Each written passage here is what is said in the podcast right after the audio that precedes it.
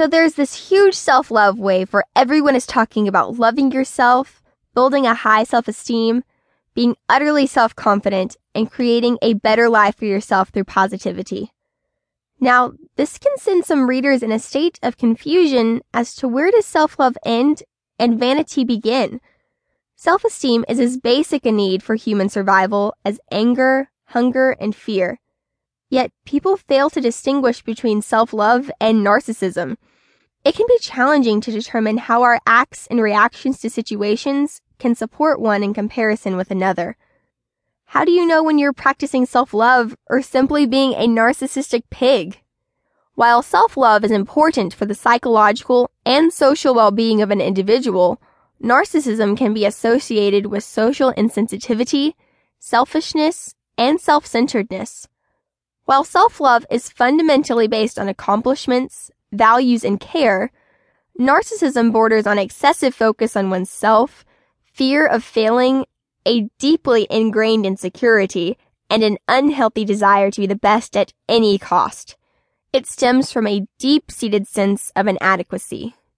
While self-love encourages values such as compassion, healthy competition, and cooperation, narcissism favors a dogmatic attitude, arrogance, unhealthy competition, and humiliating others.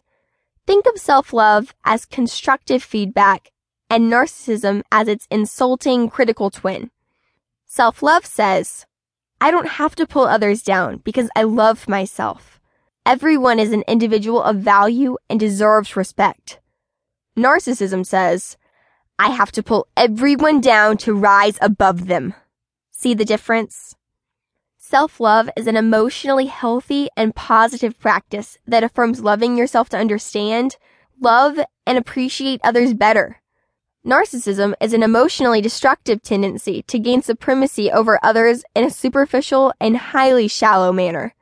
It is about an inherent need to be constantly admired and appreciated by others, and run others down.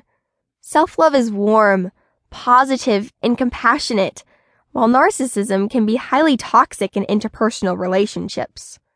In this highly valuable and informational book on self-love, you will learn everything about motivating yourself to achieve your goals, being self-aware, and using the awareness positively to direct your actions, affirming your love for yourself through writing, forgiving yourself, healing your spirit from all the negativity within and outside you, and more.